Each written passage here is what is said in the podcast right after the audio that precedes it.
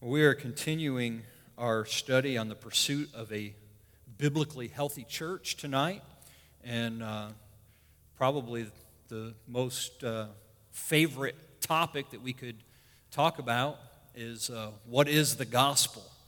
Um, the message of the gospel is central to who we are as a church, to what we are as a church, to our mission as a church. And yet, when we hear the word gospel, it can actually carry a multitude of meanings. I mean, sometimes when you think about gospel, some people think about a certain kind of music. Um, whether it's gospel music, southern gospel music. Sometimes you hear people use the word gospel simply to relate truth. Like that is, this is, that's the gospel truth. Um, and uh, so there can be confusion sometimes when we talk about the gospel, not just because of the variety of meanings, but also because of the, the application of the gospel. Some people, when they think about what the gospel is, they, they think, well, it's the, the first, first four books of the Bible in the New Testament, you know, the gospel of Matthew and the gospel of Mark and so on and so forth. And certainly there is an element of truth to that um, as they uh, reveal to us the story of, or the, rather, the history of Christ's life and ministry, his death, burial, and resurrection, and which contains the gospel. There's also a sense in which the whole of Scripture is the gospel. Um, but, you know, when we share the gospel with people, we don't share with them everything from Genesis to Revelation. You know, so while in a general sense, the gospel we can say is the whole of the Word of God, we should also note that it's really that the whole of God's Word contains aspects of the gospel which point us to a specific truth concerning God's redemptive plan. When we're talking about the gospel, we're talking about God's redemptive plan. The, the word gospel uh, it means good news. You've probably heard that. Um, and, and it is the good news that, that uh, God wants to save us um, and that He sent His Son to accomplish that purpose. But uh, in, in Greek, actually, the word that's translated as gospel um, is, is uh, if you transliterate it, you get very close to our word evangelism. Um, and uh, so the gospel is what we do, or evangelism is what we do with the evangel. That is, we, we take the good news and we, and we share it. And so, as we think about being a healthy church, we have to have a clear and consistent representation and understanding of what the gospel is so that we're all on the same page, so that we're, we're communicating the same truth, and so that, and that we're doing it in a biblical manner. Um, as Mark Dever points out in the Nine Marks book, um, some points of confusion about the gospel. He says, the gospel is not the news that we're okay. It's not the news that God is love. It's not the news that Jesus wants to be our friend. It's not the news that He has a wonderful plan for our life. Now, those things are true, but they're not the gospel. He goes on, he says, sometimes it's tempting to present some of the very real benefits of the gospel as the gospel itself. And these benefits tend to be the things that non Christians naturally want, like joy, peace, happiness, fulfillment, self esteem, or love. Yet presenting them as the gospel is presenting a partial truth. Fundamentally, we don't need just joy or peace or purpose, we need God Himself.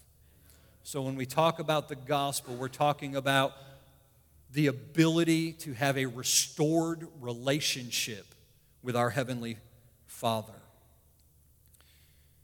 So the gospel is the good news that restores that relationship.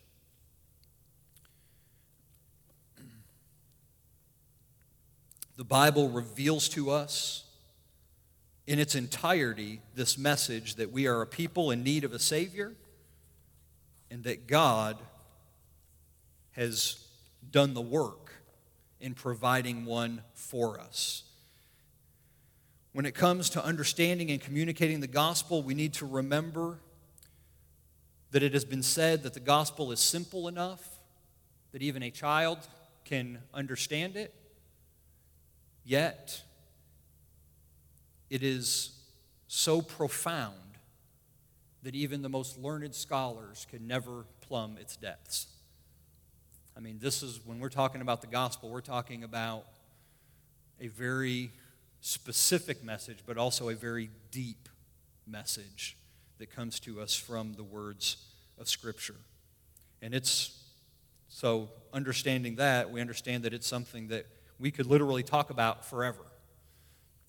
But for the sake of simplicity, and because I'm sure y'all don't want to be here forever, we're going to uh, look at four aspects of the gospel. Because, in, in essence, when we talk about the gospel, we talk about God's redemptive plan, we're talking about it in, in four primary aspects. We're talking about who God is, we're talking about who we are, we're talking about who Christ is and what he did, and then we're talking about our response to that reality. So, that, in short, in those four aspects, communicate to us the gospel message. That's what we're going to talk about tonight as we clarify a biblical understanding of the gospel. So, the first thing that we have to begin with is understanding who is God. Now, you might think that that's a pretty simple task, but you haven't been paying attention. God, just God in Himself, is unfathomable. So, understanding Him is something that, that we can never fully understand, although He's revealed Himself into a way that we can understand Him. But even beyond that, when we think about people's perceptions of God, there's about as many different perceptions of who God is as there are the number of people. Um, people have a tendency to put their own ideas on who God is to, to kind of conform God into their own image and pointing to their understanding of God. And we can't assume when we go to share the gospel with people that they just understand who God is, a biblical understanding of who God is. I can remember years ago, I was sharing with somebody very close to me in, in, in my life and, and uh, sharing the, the truths of the gospel with them. And I was talking about God's holiness and God's justice and I was stopped short and told, That's not my God. They didn't want to hear about God's justice, they didn't want to hear about God's holiness. They had made up their mind who God was to them, and that was the limit that they would put on it. Talk to people who want to believe that God is a woman talk to people that want to believe that God is only love apart from his justice, talk to people that have a very different ideas about who God is. And so when we think about sharing the gospel with somebody, we need to understand that not everybody understands who God is. And we want to give them, some people don't accept him at all. So when we present a when we present the gospel, we need to be clear about who God is. So, what does the Bible say? Of course, the Bible doesn't seek to prove God's existence. It begins in Genesis 1 1. It says, In the beginning, God. You know, it just, it just presumes that God is, that God exists. And of course, we know through, through Scripture, the Scripture uh, in Romans, in chapter 1 and verse 20, it tells us that, that through creation, God has revealed himself so that we are without excuse. His eternal power has been revealed through the things which have been made. And so God doesn't seek to prove himself to us. He just says, I am. This is the revelation of who I am. You know I exist because of what you see in creation, and I've revealed myself specifically to you through the prophets and the apostles, so listen to what I've said. And so we look to the Word of God to understand more fully, not only that just that God exists, which is evident through creation and the beauty of the things that He's made and the order in which we see in creation, but specifically in the Word of God, we come to know specifics about God's character. We learn that not only that God creates everything, but it all belongs to Him. In Psalm 24 1, it says, The earth is the Lord's and all it contains, the world and those who dwell in it. When it comes to God's character, we like to emphasize God's love, and, and God is love. But his love is only a component of his holiness, in which he holds all of his attributes in perfection. In Leviticus 19:2, God told Moses to speak to all the congregation of the sons of Israel and say to them, "You shall be holy, for I, the Lord your God, am holy." When we think of God, I think the primary attribute of God that we should focus on is his holiness. Every other character of God flows out of his holiness. His justice flows out of his holiness. His love flows out of his holiness. In Isaiah chapter 6, we see the, the vision that Isaiah has, and the cherubim are around the throne of God crying out, Holy, holy, holy is the Lord God Almighty. God is holy. And because of his holiness and his perfection, his standard for fellowship is equal to his character. Because God is holiness, the Bible tells us that he cannot allow sin into his presence. And yet, he, he created us for fellowship with him. He created us good. He created us to walk with him and to have fellowship with him. And somewhere along the way, we've messed it up. And we're going to talk more about that in a minute when we talk more about man. But God's standard for fellowship is perfection, and He demands perfect obedience. Just as Jesus taught in Matthew 5 48, that you are to be perfect as your heavenly Father is perfect. God is perfect in every aspect of his being. He is eternal, all knowing, ever present, all powerful. In his purity and holiness, he is perfect. He is also perfect in his judgments. And as I said, somewhere along the way, we messed up that relationship, humanity, Adam in particular.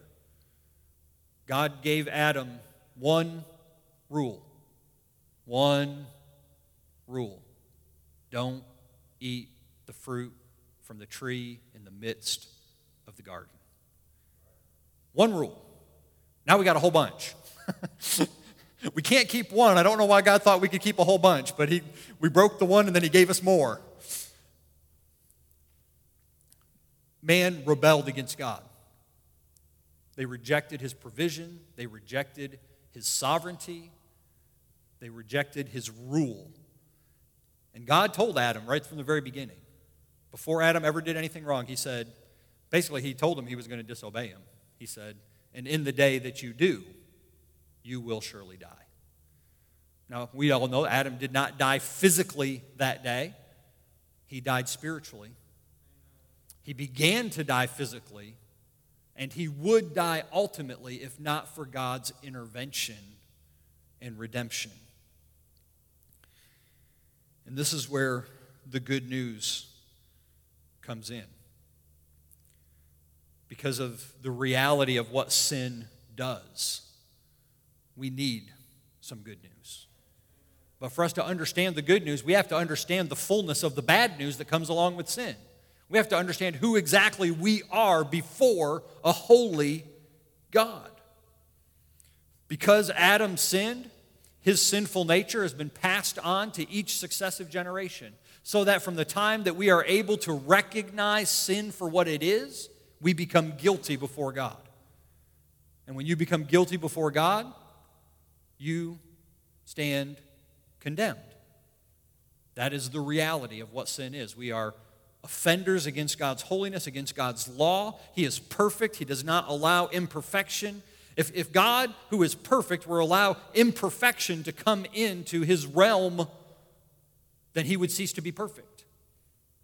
So, by necessity of his own perfection, he must keep it out. And we are outside of that perfect perfection. We are all sinners. That's what we read from Romans 3:23. All have sinned and fallen short of the glory of God. We learn from James 2:10, for whoever keeps the whole law and yet stumbles in one point, he has become guilty of all. And then Romans 6:23 just echoes the same truth that God told Adam in the very beginning that the wages of sin is death. That is eternal judgment, eternal separation from God. You know, our culture pushes an agenda of affirmation and self worth and has made it very difficult for people to recognize just how bad sin is. We've been told for so long, from the time that we're small children, that we are perfect the way we are, that we're good. We've had people building into our self esteem and telling us how good we are, that somewhere along the way we began to believe it. And when you believe that you're good, you can't understand your need for God. Only in the recognition of your separation and in the, the vileness of what sin is and what it does to you can you appreciate the magnitude of God's love. So, while we certainly need to preach the love of God, apart from the reality of our own sinfulness, God's love has little meaning for us. And we begin to think of God's love as something that we deserve rather than the unmerited gift of grace that it is.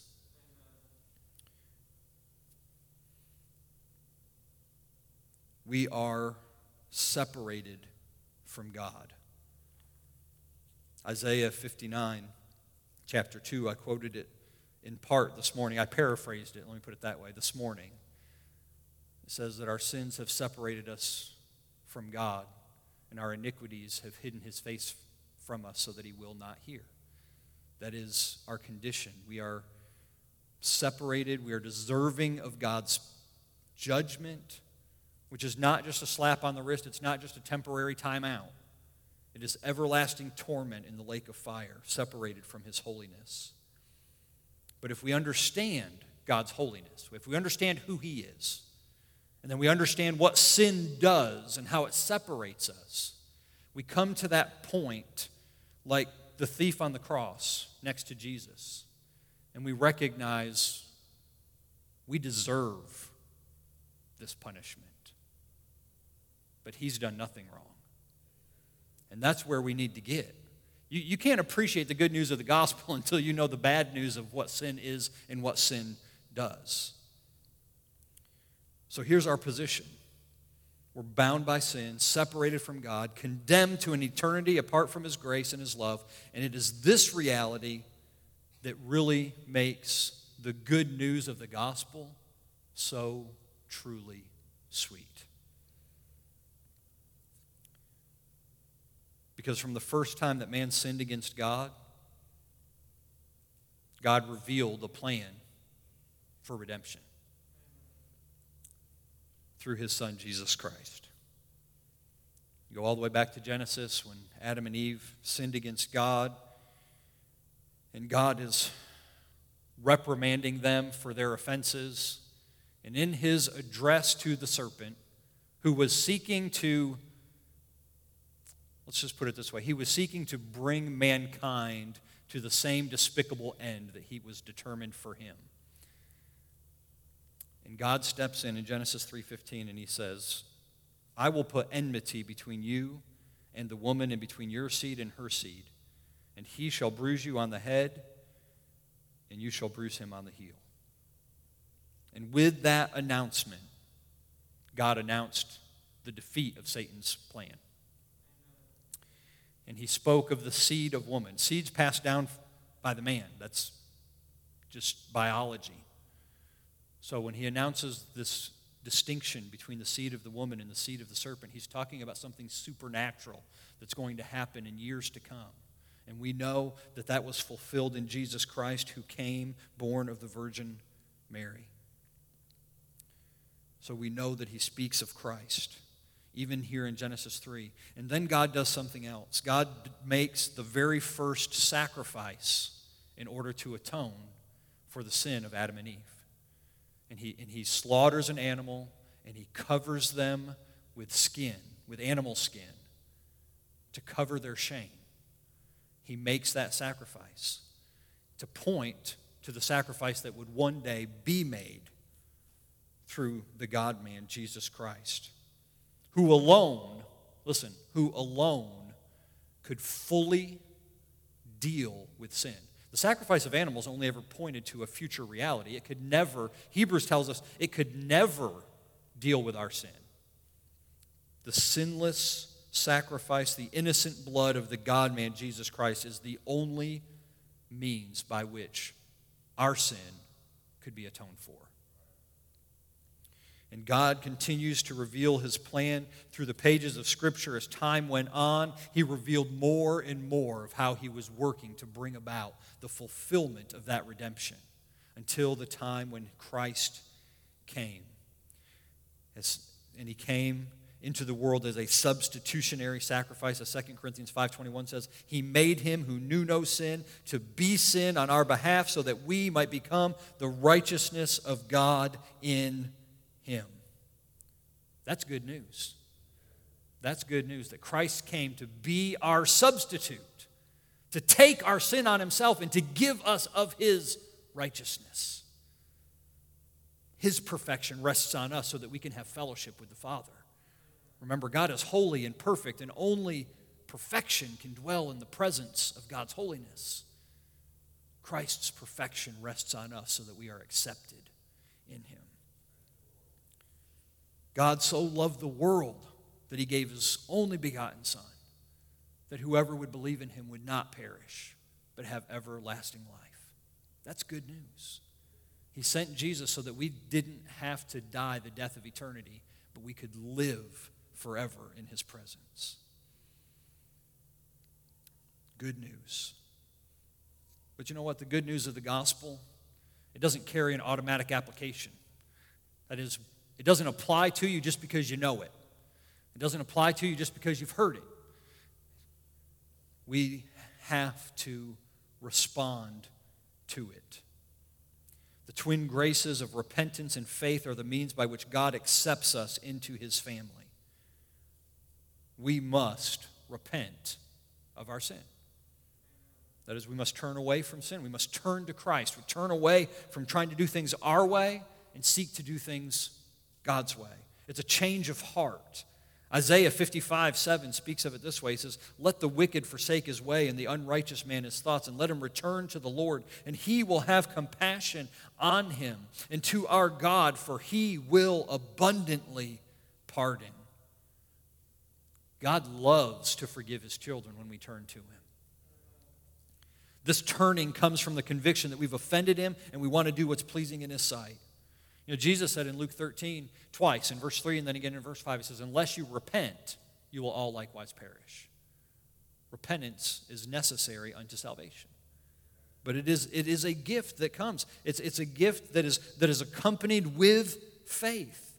It's not, it's not just something we do, but it's, it's, a, it's a conviction in our heart that leads us to live a different life and to pursue a different life. As our heart and our mind are changed so that we stop trusting in ourselves and we start trusting in Christ. That is what faith is. That is what genuine belief is. We stop believing we can save ourselves or do enough to please God, and we rest in the completed work of Jesus Christ's death and resurrection. 1 Corinthians 15, 3 and 4 tells us Christ died for our sins according to the Scriptures, that he was buried, and that he rose again the third day according to the Scriptures. There's the gospel in a nutshell for you. If we trust in that reality, if we put our faith in what Christ has done, and stop trying to earn God's favor on our own, stop trying to think that we're we're not as bad as, as all that. You know, you can't, if you read the Bible and you feel conviction and, and, and or you hear someone talking about judgment and hell and, and what happens to sinners, and, and you step back and you say, it's not that bad. You haven't comprehended the holiness of God. You haven't comprehended the wickedness of sin and what God has determined to do to it. And you can't appreciate the work of Christ and the necessity of his sacrifice. But when you do recognize those realities, Romans 10 9 tells us that if you confess with your mouth that Jesus is Lord and believe in your heart that God raised him from the dead, you will be saved. For with the heart one believes and is justified, and with the mouth confession is made unto salvation. One of the scariest verses to me in all of Scripture, and I, and I tell this to people when I'm witnessing to them. One of the scariest verses in all Scripture to me is Matthew 7 21. And Jesus says, Not everyone who says to me, Lord, Lord, shall enter the kingdom of heaven. That ought to scare you. I mean, just, just a little bit. I mean, even, even, I mean, I feel pretty secure in my salvation, but even when I read that, it makes me take a step back and makes me think about what am I really trusting in? Am I trusting in what I did as some of the people that he addresses there? Did we not do all these wonderful works in your name? Or are we trusting in him and what he did? There's a whole lot of people who profess to follow Christ but deny him by their works. Next, next week, the, the next mark of, the, of a healthy church is, is, what, is a biblical understanding of genuine conversion, and we're going to talk about that. But listen, you can't have genuine conversion without a genuine gospel. And that's why we're dealing with this tonight. We have to know and understand who God is. We have to know and understand what our sin does to our relationship to God. We have to know and understand why Christ came and what he accomplished on our behalf in order that we might repent and believe in him. That is the good news of the gospel. And we need to understand its truths in order that we might communicate them correctly and powerfully. As Mark Dever says in his book, a healthy church knows the gospel, and a healthy church shares it. Let's pray together. Father, we thank you so much for the gospel. Lord, not one of us could stand before you and say that we deserve your forgiveness. Not one of us could stand before you and say that we deserve heaven. Father, in our sinfulness, we deserve only judgment. But in your infinite wisdom, in your majestic love, in your perfect holiness, you satisfied your judgment against our sin through your Son, Jesus Christ.